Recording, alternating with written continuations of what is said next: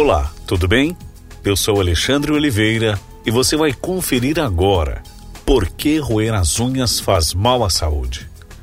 Em um artigo do Dr. João Paulo Tanganelli, que é cirurgião dentista e membro da Câmara Técnica de Disfunção Temporomandibular e Dor Orofacial do Conselho Regional e Odontologia de São Paulo, CROSP, que foi publicado pela Abril, chama a atenção para este assunto importante. Por isso, vou compartilhá-lo com você agora. Você sabia que o hábito, ou melhor, o vício de roer as unhas, tem um nome próprio e um tanto estranho? O termo é onicofagia Difícil de ser controlada, geralmente por estar associada a questões emocionais, a mania costuma gerar consequências que vão além de danos à aparência das unhas e machucados nos dedos. Ela pode comprometer a saúde bucal.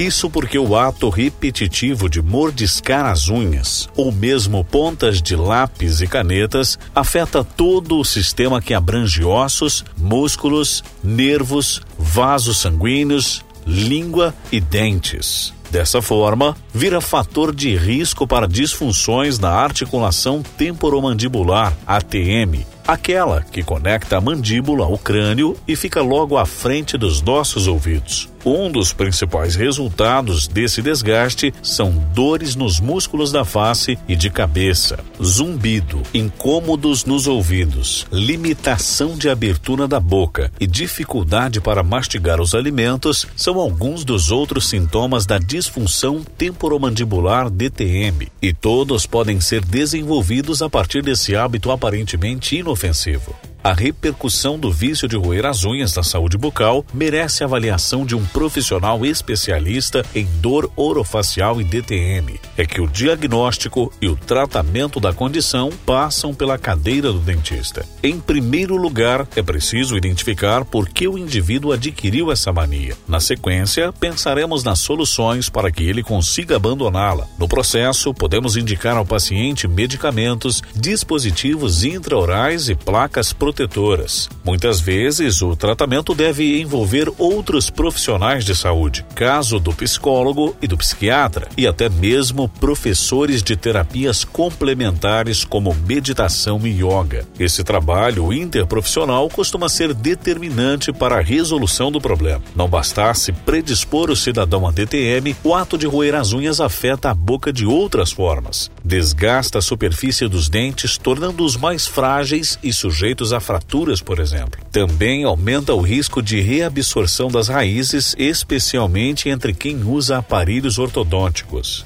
Outro aspecto importante e que não diz respeito só à cavidade oral é o da higiene. Ora, nem sempre as mãos e as unhas estão limpas quando a pessoa as leva à boca, e isso abre caminho ao contato com vírus e bactérias. A presença desses microorganismos pode ocasionar gengivite, doença periodontal e até problemas sistêmicos. Sabemos que um hábito negativo pode demorar a ser percebido ou até mesmo parecer inofensivo. Por isso, vale a pena refletir sobre as nossas atitudes e manias e ter atenção especialmente com as crianças, pois boa parte das pessoas começa a roer as unhas ainda na infância.